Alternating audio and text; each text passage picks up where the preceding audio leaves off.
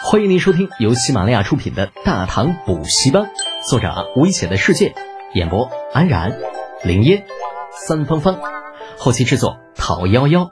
感谢订阅。第四百三十七集，离开。日升月落，转眼离开赶海城已经两天了，距离凉州还剩两百余里。长长的队伍中间，浮远华丽的马车里面。福远、福顺、李浩三人相对而坐，三人面前的小桌上摆着各式西域美食美酒。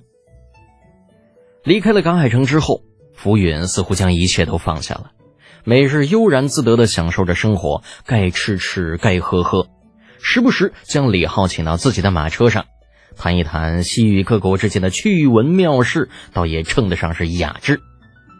李浩自然是无可无不可。能躲在车里，总比在外面被大风吹着要强。这一说吹牛聊天啊，别说浮云，就算李二来了都不好使。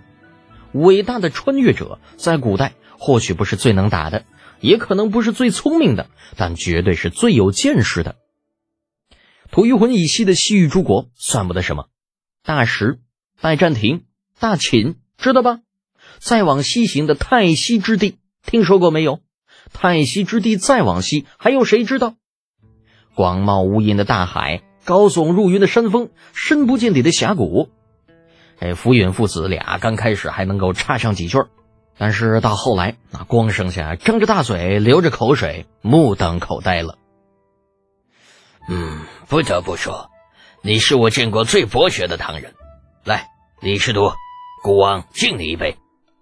这一日聊完了科罗拉多大峡谷。福云感慨的亲自为李浩倒上一盏酒，举杯敬道。李浩也不客套，对着福云父子举杯示意，饮胜。一杯饮尽，福云放下手中杯。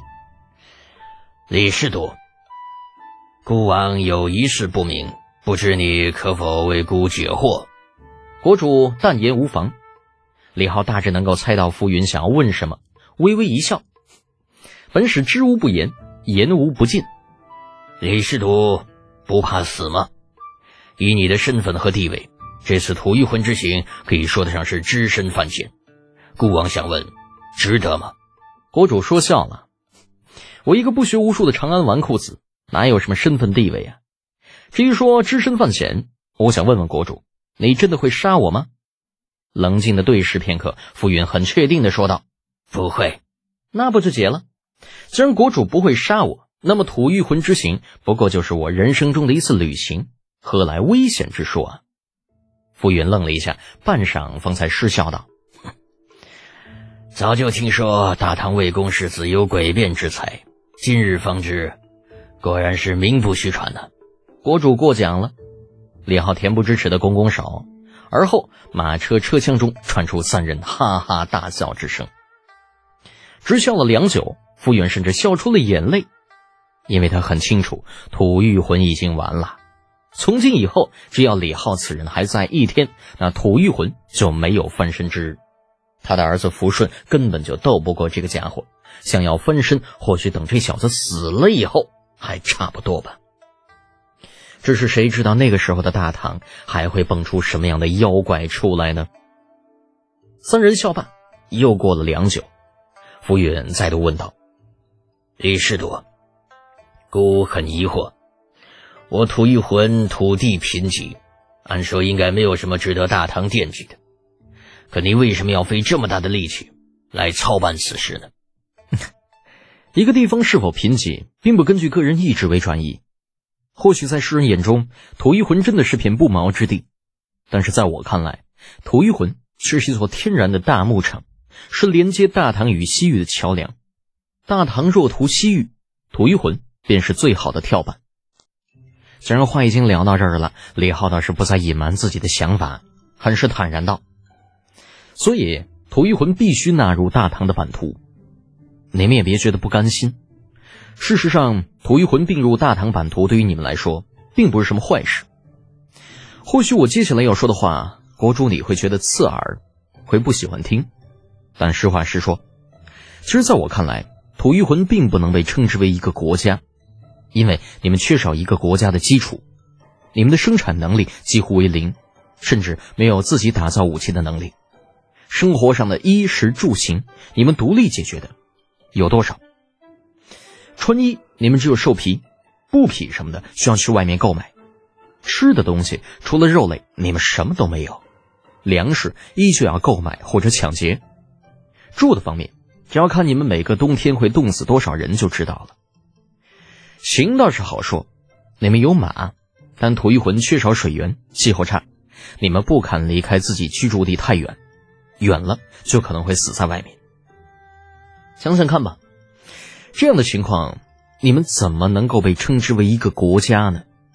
最多也就算是一路诸侯或者军阀，又或者算是强大一些的马贼。李浩并没有夸大事实，反正浮云已经踏上了去往长安的路，他已经不再需要去忽悠什么了。在他看来，吐谷浑的确没有建立一个国家的基础。他有太多东西依赖于外界，如果没有外界的新鲜血液，土御魂必然分崩离析，战乱不断。福顺问道：“可有解决之道啊？”老头子马上就要去大唐了，很可能今后再也无法回到土御魂。福顺这个法定继承人很想从李浩这里找到解决问题的办法。老子还没死呢！啊，福远瞪了儿子一眼。虽然他很清楚自己的未来会是什么样子，可是亲儿子当着自己的面问出这种问题，还让他有些不舒服。哪怕他明明知道自己再也回不去土玉魂了，也是一样的。李浩换了一个舒服点的坐姿，咂巴嘴：“嗯，我刚刚说了，将吐玉魂纳入大唐版图是最好的解决办法。大唐什么都有，可以为吐玉魂解决所有的困难。可是。”吐玉魂距离大唐太远了，远水解不了近渴，那就修一条路啊！以前大唐到吐玉魂要走一个月，但若是把路修好了，完全可以把时间缩短到半个月，甚至十天。其实啊，你们有些事情做的错了。作为上位者，你们的乐趣应该是为你们的族人建设一个更好的生存环境，享受百姓崇拜的目光和美好的生活。剥削百姓和奴隶。是强盗才会做的事情，这不会让你们从中获得任何的乐趣。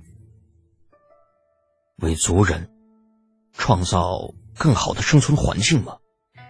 好伟大的理想啊！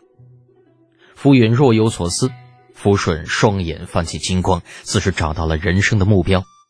他觉得李浩说的很对，自己以前实在是太过肤浅了。这一次对话之后。很长一段时间，浮云没有再见李浩，福顺也躲了起来，不知道在干些什么。直到有一天，前行的队伍停了下来，在队伍的前方是大唐与吐谷浑的边境，边境线上旌旗招展，战云密布，数不清的营房，看不到边的营地，穿着皮甲的大唐游骑在纵横驰骋，一杆写着“城”字的大旗迎风招展。是在突厥取得大胜的右武侯卫在后撤途中，特地留下来等待李浩这支使团的回归。程咬金此时已经得到了使团归来的消息，带着数百骑迎了出来。嗯，李浩认为这老货实际上是来看他儿子的，自己和福顺、福远只是捎带罢了。事实也的确如此，双方见面打过招呼，李浩只来得及叫了一声“程叔”，老程便将他挤到了一边。手里那马鞭劈头盖脸便向着躲躲闪闪的程楚墨抽了过去。你个小兔崽子，你还知道回来呀？你怎么不死在外地算了啊？你回来干什么呀？混账东西！你知不知道你娘多担心你啊？你个混账！这老程手里那鞭子舞的看不到影子啊，啪啪啪的，只能听到鞭子抽人的啪啪声。李浩撇撇嘴，鄙夷的看着吱哇乱叫的程楚墨。丫的，你还敢叫的再惨一点不？穿着一身的明光铠，连他妈刀子都砍不动你，一条鞭子算得了个毛线呢？至不至于叫的这么惨。福顺尴尬的站在李浩的身边，啊哭也不是，笑也不是。堂堂土御魂的国主，此时竟然被无视了，好像在老程的眼里，接他还没有揍儿子来的重要。本集播讲完毕。安然，感谢您的支持。